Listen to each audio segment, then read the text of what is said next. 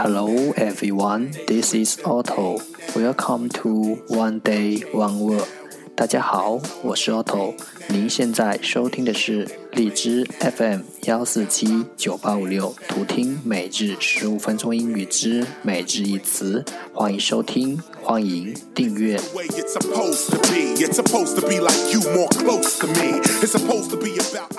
微信公众号 auto Everyday O T T O E V E R Y D A Y，请添加，让学习英语融入生活，在途中遇见未知的自己。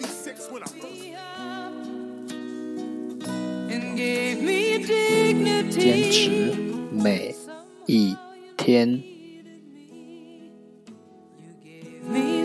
Day three hundred and forty nine.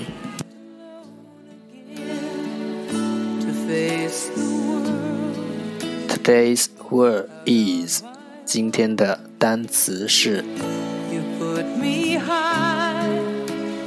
precaution precaution p r e c a u t i o n precaution 名词预防措施。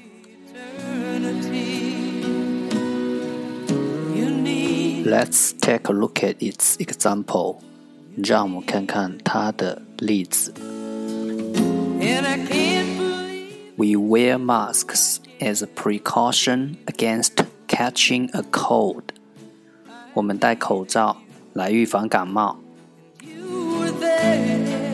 Let's take a look at its English explanation. 让我们看看它的英文解释。Something that is done to prevent possible harm or trouble from happening in the future. 做一些事情，something that is done，防止，to prevent，可能的伤害或麻烦 ，possible harm or trouble，未来发生，happening in the future，做一些事来防止未来可能发生的伤害或麻烦。Let's take a look at its example again. 让我们再看看它的例子。 We wear masks as a precaution against catching a cold. 我们戴口罩来预防感冒。Precaution, precaution，名词，预防措施。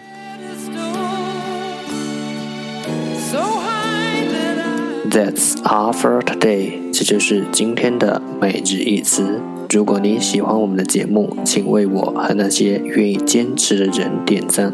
欢迎和我一起用手机学英语，一起进步。See you next time。再见。